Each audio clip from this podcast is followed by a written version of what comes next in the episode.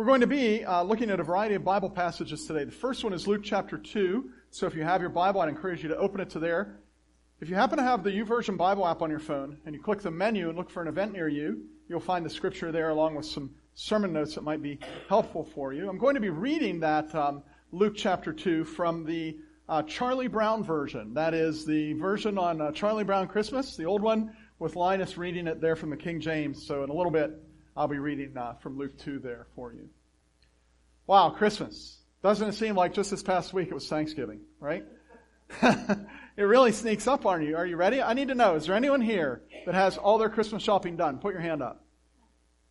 Wow, one, two. Yeah, just a couple of us. That's great. Brian put his hand up because his wife takes care of all of that, right, Brian? yeah, yeah. I haven't even started my Christmas shopping. I started other things, though. I actually started this Advent series that I'm putting together here back in October. Uh, the thought occurred to me uh, about an Advent uh, journey we could go on together, and uh, kind of, uh, I think it's going to be a fun time. You know that you're sitting in an alliance church, that is a Christian and Missionary Alliance church. And we are a people who, our, our, our movement was born out of a hunger for God's presence and a desire to fill God's mission, uh, to join Him in that. The Presbyterian pastor, 125 or more years ago, who founded our movement, um, he spoke about this in terms of understanding Jesus as our Savior. That's what that cross is on that emblem there, the Alliance logo. And Jesus is our sanctifier. If you notice to the right of the cross there, you see something that always looks like a wine glass to me. I'm just going to say this, even though I have a couple colleagues here. I think that's unfortunate artwork because no one thinks of that as something that you wash in, but it's a laver, a basin for washing. So Jesus, the cross, is our Savior. He died to save us. And Jesus is our sanctifier. By his, by his death, we are washed from our sins, separated from sin, and dedicated to God. Then if you look on the left-hand side, you see what appears to be a pitcher. It is a vial, a cruse of oil that Jesus, well, I got that wrong, didn't I? No, that Jesus is our healer. And oil is uh, symbolic of the Holy Spirit. In James chapter 5, it says, Is any among you sick? He should come to the elders of the church, call on them, and they'll anoint him with oil, and, and the prayer of faith will make the sick person well. We see Jesus as our Savior, our sanctifier, our healer. And then a crown shows that Jesus is our coming King. That's what we believe as Alliance people. That is what we, we preach, what we teach over and over again. As Christmas approaches, we're really keenly aware of those things. And you find the, Uh, the leadership in the Alliance is always looking for new ways to say what God is about, what is He wanting to do, what is He wanting to accomplish. And we notice that He came in love and He came to proclaim, He came to reach, and He came to launch. And today I'm going to talk to you about that concept of God coming to reach us. And he even calls us to do the same, to reach others. We will reach others for him. When I think of this concept of God coming to reach out to us, to, to connect with us, to show us himself, to show us his love, I'm always reminded of a story by a man named Soren Kierkegaard. Soren Kierkegaard was a bit of a philosopher, a bit of a theologian. Philip Yancey often quotes from him. And in one of his books, Philip Yancey looks at a story told by Soren Kierkegaard that helps us understand this concept of Jesus reaching us, coming to us. Let me read it to you. Suppose there was a king who loved a humble maiden, begins the story by Kierkegaard. The king was like no other king. Every statesman trembled before his power. No one dared breathe a word against him, for he had the strength to crush all opponents. And yet this mighty king was melted by love for a humble maiden. How could he declare his love for her? in an odd sort of way, his very kingliness tied his hands. If he brought her to the palace and crowned her head with jewels and clothed her with royal robes, she surely would not resist. No one dared resist him. But would she love him? She would say she loved him, of course, but would she truly, or would she live in, in fear with him, nursing a private grief for the life she had left behind? Would she be happy at his side? How could he know? If he rode to her forest cottage in his royal carriage with an armed escort waving bright banners, that too would overwhelm her. He did not want a cringing subject. He wanted a lover, an equal. He wanted her to forget that he was a king and she a humble maiden. and to let shared love cross over the gulf between them. For it is only in love that the unequal can be made equal, concluded Kierkegaard. The king, convinced he could not elevate the maiden without crushing her freedom, resolved to descend. He clothed himself as a beggar and approached her cottage incognito, with a worn cloak fluttering loosely about him. It was no mere disguise, but a new identity he took on. He renounced the throne to win her hand. Now, that, Kierkegaard suggests, is what God did in becoming a human being. That he left the ivory palaces, so to speak, and came into this world of woe. He came to reach, to reach you and to reach me. In fact, I would suggest to you that reaching is what Christmas is all about. Linus says it very well in the original Charlie Brown Christmas. When Charlie Brown is kind of at a point of despair, if you think about it. He cries out at one point in that, Charlie does, saying, Isn't there anyone who knows what Christmas is all about? Boy, I think I even got his inflection, didn't I? And then Linus, the resident theologian in that cartoon series. He says, Sure, Charlie Brown. I can tell you what Christmas is all about. And then Linus goes on to quote these words from the King James Bible. And there were in the same country shepherds abiding in the field, keeping watch over their flock by night. And lo, the angel of the Lord came upon them, and the glory of the Lord shone round about them, and they were sore afraid. The angel said to them, Fear not, for behold, I bring good tidings of great joy, which shall be for all people.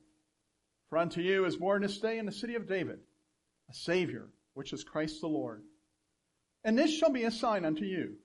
Ye shall find the babe wrapped in swaddling clothes, lying in a manger. And suddenly there was with the angel a multitude of the heavenly host, praising God and saying, Glory to God in the highest, and on earth peace, goodwill toward men.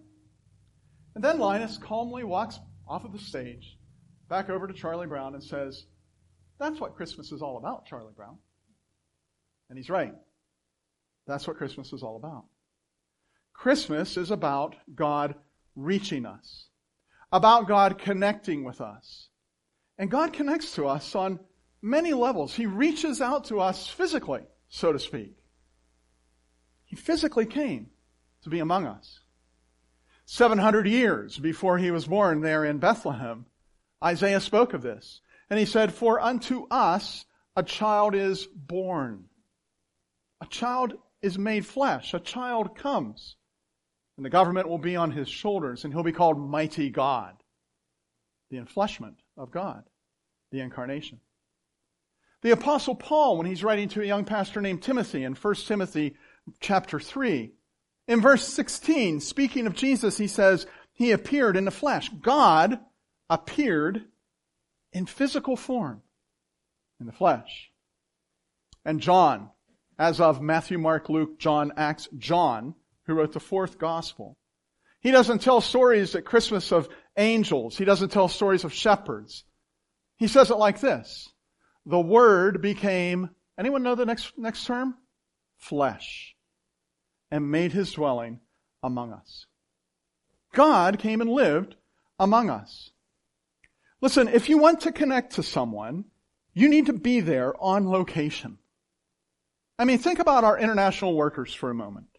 I can't tell you how many people have said to me through the years, and said to me even more now that my daughter has gone to a foreign land where the gospel is not welcome. Many people have said to me along the way, yeah, I don't understand, Steve, why we have to send people to other countries, particularly those countries where they may not be welcome to share the gospel. I mean, think of the technology we have today, Steve. You've probably never thought of this, but there's a thing called the internet. And there's telephones, there's Skype, there's face, whatever, you know, all the, all the technology we have. Radio?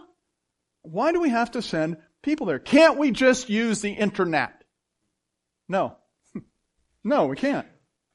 And people who are active in that kind of ministry all agree that nothing comes close to producing the fruit that being physically there face to face does. They know that. And God knows that. God knows, that nothing comes close to producing the fruit that he desires to produce shy of him coming in the flesh and dwelling among us. And that's why he reached to us physically. That's why he became human. He connects with us physically. He connects with us as well emotionally. We are emotional beings. And emotions are important to us. We t- use this phrase, bonding. And when a, when a new baby is born, they almost always, unless there's some kind of difficulty, take that child and lay it on the mother's, on the mother's breast. Because they want that emotional bond to begin immediately. And they will say to you that it is essential that that mother-child bond is formed for the well-being of both of them. Bonding.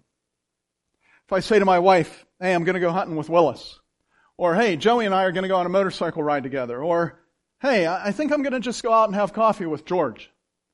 My wife will always say, good. and then she'll say, you need some male bonding, right?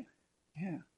Because we're emotional people who need that male bonding ritual, that motherly bond. Even my wife, she will say to me, I'm going to go have tea or coffee at this coffee shop with my friend, and, and they'll sit there face to face and talk about whatever women talk about in that context. My wife comes home feeling refreshed. She's just glad that she did that sort of thing. Sort of thing. It's bonding. This emotional thing, this emotional connection, researchers tell us there are a number of qualifications that a relationship must have in order to satisfy you emotionally. There's some questions that need to be addressed. And the first of those questions is this. Are you accessible to me? If I'm going to have an emotional bond with you, then I need to know that when you call my name, I'm sorry, I need to know that when I call your name, you will hear me. Is your cell phone on?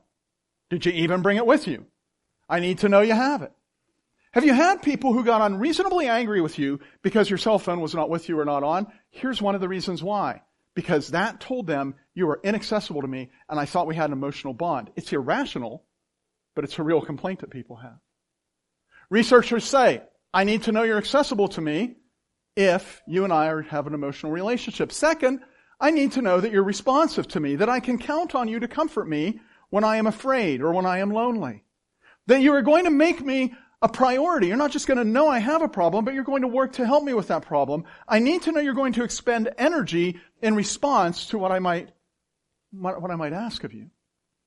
If I'm going to have that kind of emotional bond with you, I need you to be responsive to me and I need you to be engaged in my life. I need to know that my well-being is important to you. I need to believe that you are here for the long run for me. Now listen carefully to this. Jesus' birth, his reaching toward us, answers all of those questions with a resounding yes. Yes, I am accessible to you. Yes, I am responsive to you. Yes, I am engaged in your life. Yes, I connect with you emotionally. Likewise, God reaches to us spiritually. Have you heard someone say something like this? You know, I, I would like to believe in God, and I've even said, God, if you exist, show me. Just give me some kind of sign, girl. Sorry, that just happened. Give me some kind of sign, God. Show me. Show me that you're, you're real. And you know what? He didn't do. I saw no evidence at all. God didn't come through for me. Maybe you've said that yourself. Listen, with all due respect, you're not looking. I don't believe you're looking. I kind of want you to be able to see how God connects with you spiritually in maybe things that might seem very ordinary and everyday, that He does extraordinary things that have a spiritual dimension to them that you might have missed. Have you ever had one of those, wait, what? moments in your life?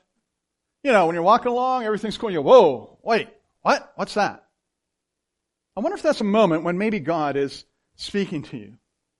Like maybe when something happens that takes your breath away. maybe your sweetheart walking down the aisle while you were standing right here and you're like, whew, I knew she was pretty, but I didn't know she was that pretty. You know? Or maybe a pair of playful fawns stumbled across your path. One time I was out with the Sunderland boys, Ted Sunderland, Claire Sunderland, and uh, the one who passed away, Charles. I used to call them the Sunderland boys because they were all retired and I was in my 30s. I'd say to my wife, me and the Sunderland boys are going out, you know? And we went out and we were, they had just gotten those little doe bleats and fawn bleats, you know, you know, those things. And so we went out one evening and, and we, we, we drove to different places and stood at the edge of a field and they did that bleat. I'll never forget one time Ted Sunderland, who you know, Ted Sunderland is, is, uh, standing there. I'm about 10 feet away from him and they did the bleat and right in front of him, from here to the window from him, these doe, two, I'm sorry, two fawns, real little fawns, came out of the bushes. And Ted goes like this, and he froze. He wanted to make sure that I saw it, because, you know, me, I'm kind of playing around, you know, whatever, right? And he, and, he, and he just froze like this. And those two fawns, they came up, wow, I got goosebumps talking about it. It was just so cool. They came up, and one of them came up and laid down on the toe of his boot. And he just stood there like a statue, you know? I'm like, wait, what? Oh, that's really cool. That's really cool. Or maybe another wait what moment for you was when you held a child, maybe your own or a grandchild or maybe someone else's child.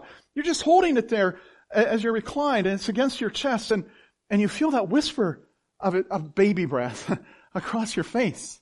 And you're like, wait, what? Wow. That's amazing. I want to suggest to you that those everyday events are not mere brick and mortar occurrences. You understand what I mean by that?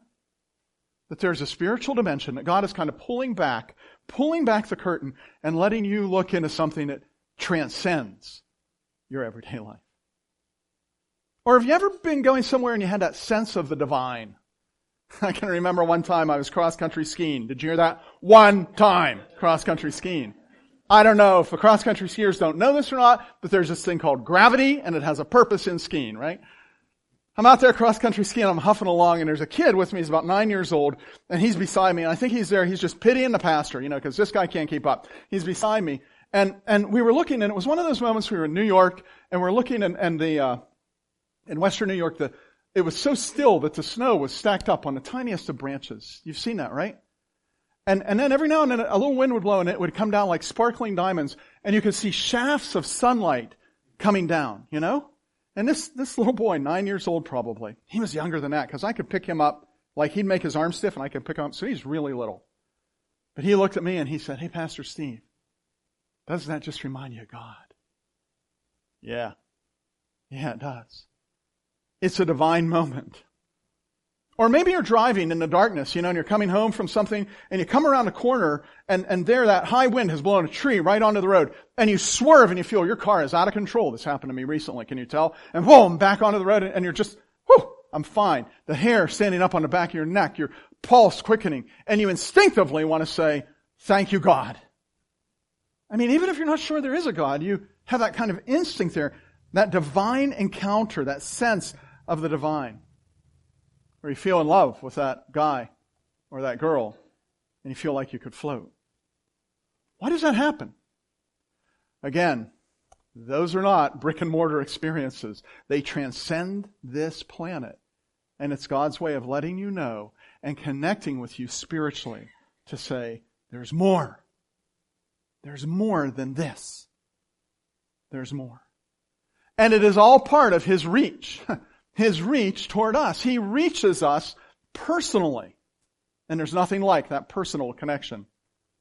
You know, my daughter lives overseas, my son lives across the country, and I remember the days of writing letters. Laurel still has a box full of letters that we wrote back and forth. In the Stone Age, Fred Flintstone carried those back and forth for us, you know? Email, wow, that's so good. Whoa, Signal Instant Messenger, that's even better. Wow, audio recordings, that's fantastic. Wow, Wow, Skype! Skype! There it is. There, there's my grandson. There's my daughter. I love that kind of thing. But let me tell you this. Nothing replaces the personal connection of being in the same room and breathing the same air. I know that. You know that. And God knew that. And that is why He reaches to us personally. And Christmas remembers that. He reminds us of that.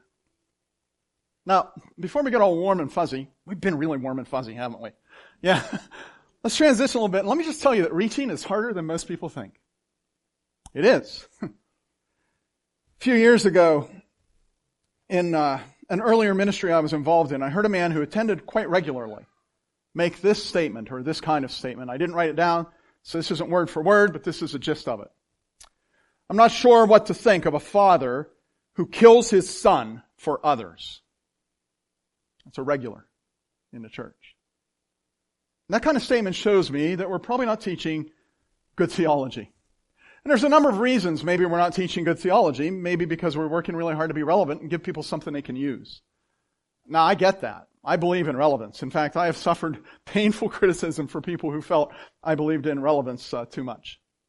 I believe in relevance, and I believe in using whatever media we can use well to communicate the gospel message. I'm all on board with that. And I want to give you something you can use. I want you to go home and feel like, okay, I can use that. And I want to give you something inspiring along the way. But I fear that many times, many times as the today's church and today's pastor wants to do that, they kind of do that to the exclusion of teaching a little bit of good theology. So let me teach you a little bit of good theology.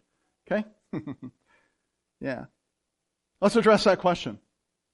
What are we to think of a God who kills his son so that others may live? Another way to consider the issue is, does God sacrifice his son or does he sacrifice himself? And the answer to that is both. both. You see, in reaching us, God sacrifices himself. And if you don't see that, you're missing the unity part of the Trinity. God, one, unified. Wayne Grudem, when he writes about the Trinity, he says this. He says, God is, in his very being, and has always existed as more than one person. In fact, God exists as three persons. And yet, and this is a part we often miss, He is one God. God the Father, God the Son, God the Holy Spirit. Yeah. Three persons in one being, one God. Hear, O Israel, the Lord thy God. The Lord is one. One God. Now, considering the Trinity can be kind of mind bending. In the Godhead, there are three persons, and each person in that Trinity is fully God, completely divine, and each person in that Trinity is a distinct person, and yet they are one God. There is only one God in the Godhead. I feel like that statement, there is one God, is both underemphasized and undervalued by today's Christian.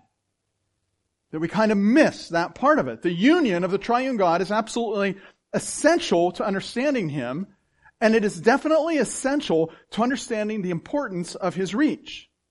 Because listen to this.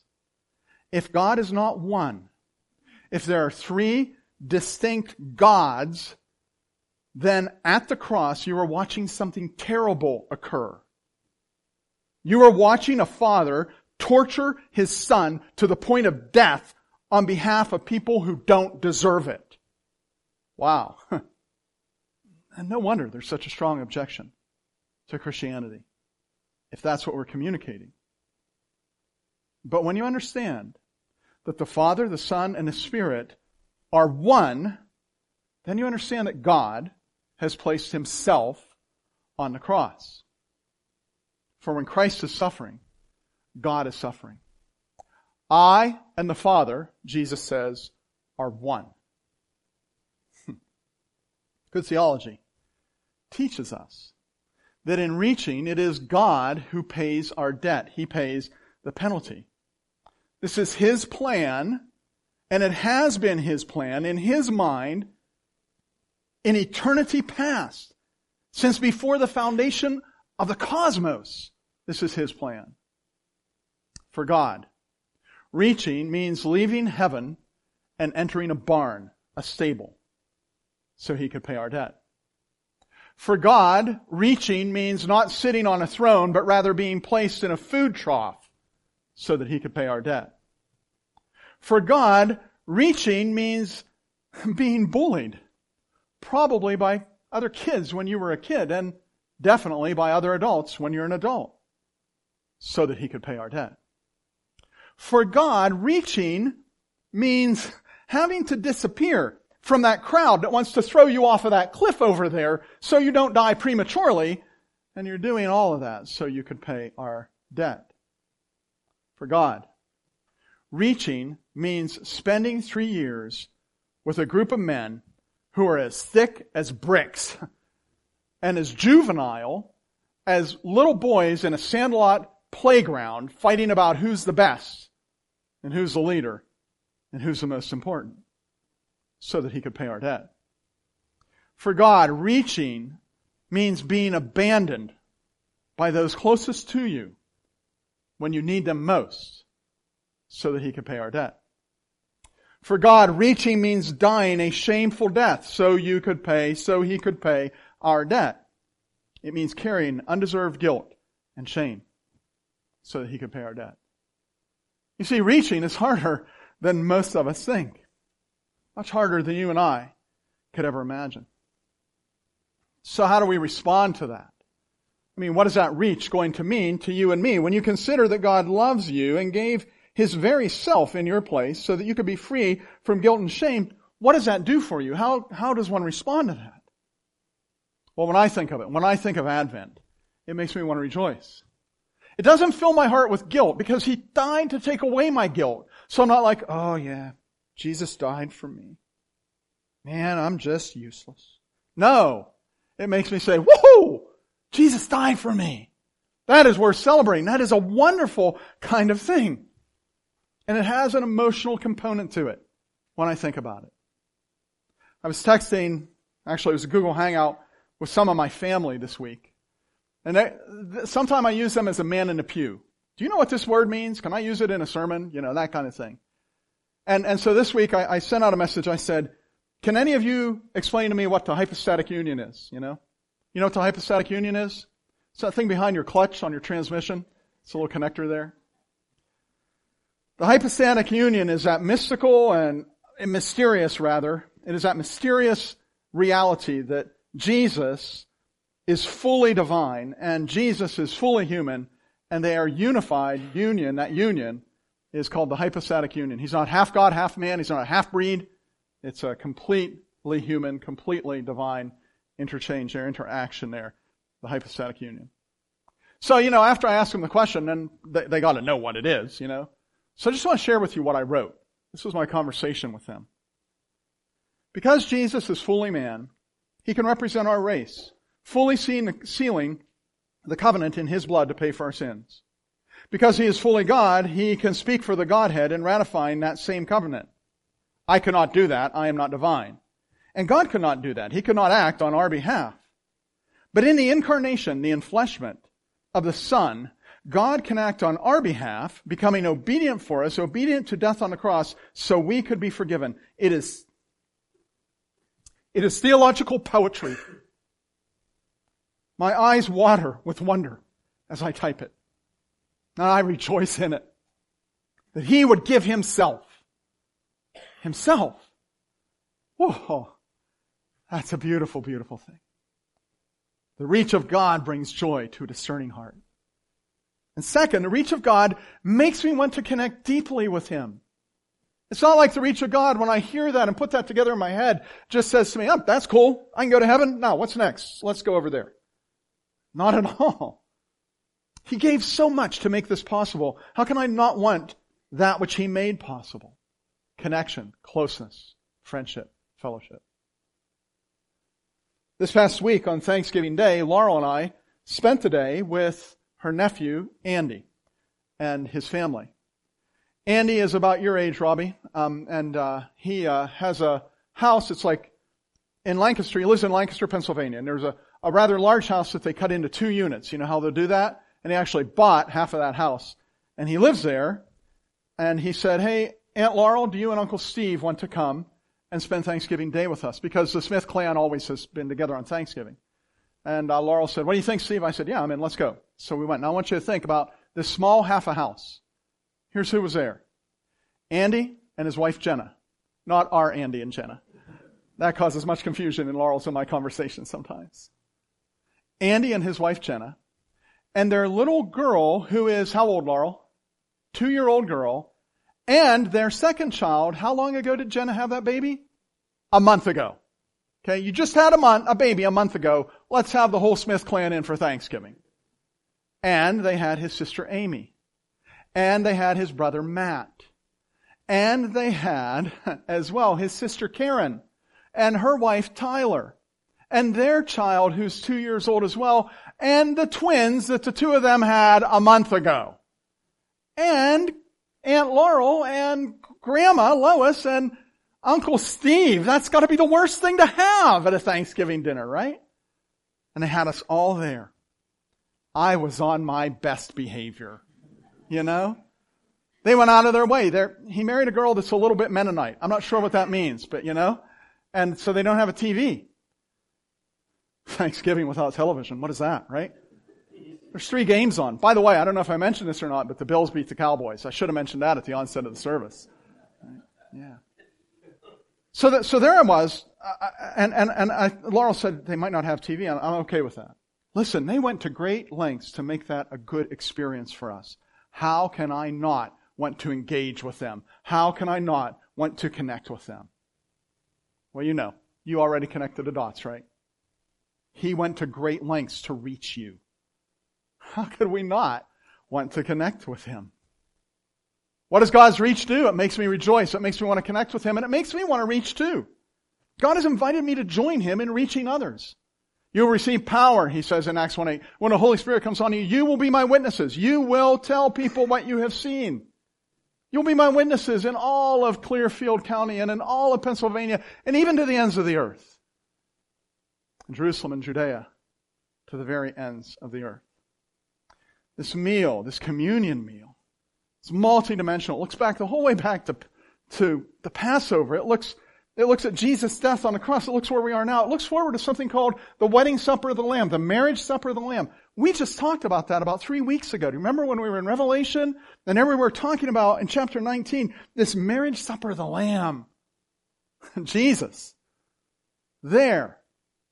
Red meat. Good wine. And Jesus singing on a microphone. I'm up for that, man. What a blessing that will be and he says you and I get to help with a guest list. We get to invite people. We get to reach. And we do that when we do things like bridge building and we have a train set here so people feel comfortable coming in. There are people who attend our church today who have found Christ as their Savior because they showed up to eat wild game years ago. Praise God. That's the reach. You do that, you get to do that when you just share your own story, your life story with a friend, and he says, I've noticed that change in you. I know that you're different than other people. I want that too. And you say, there it is. Jesus is yours too. Just take him.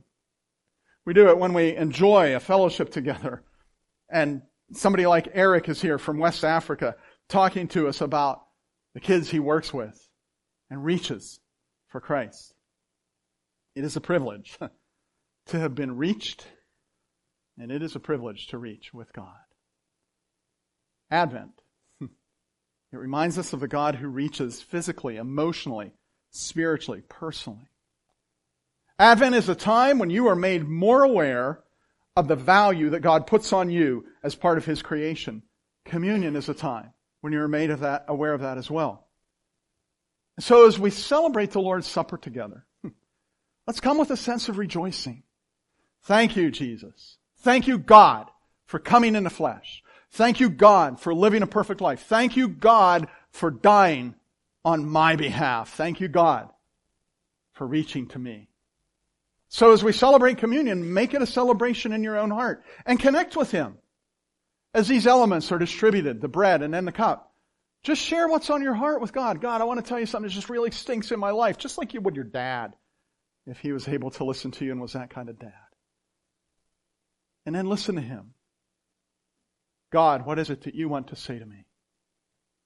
As these elements are being distributed and as I'm taking this moment to examine myself, Holy Spirit, speak. What do you have to say to me? And look around this table and say, who can I invite? Who can I reach to be part of what God has done in reaching me? I want to pray that we could do that together. I'm going to ask you if you would. Would you stand if you're comfortable doing so? And I'm going to pray, and then we're going to celebrate communion. Let's bow our hearts. Father in heaven, communion is something that, because we do it regularly, it can become routine, and we never want it to become a meaningless routine. What we want this to be is a celebration of what you have done for us. A personal interaction with who you are as you have reached us and what you might want to say to us and what's on our heart to say to you. A remembrance, Jesus, of your death on our behalf. And a look forward to a dinner, to a dinner with you. We are thankful for your reach. May we cherish all you've done, not just through this Advent season, but through eternity. In Christ's name, amen.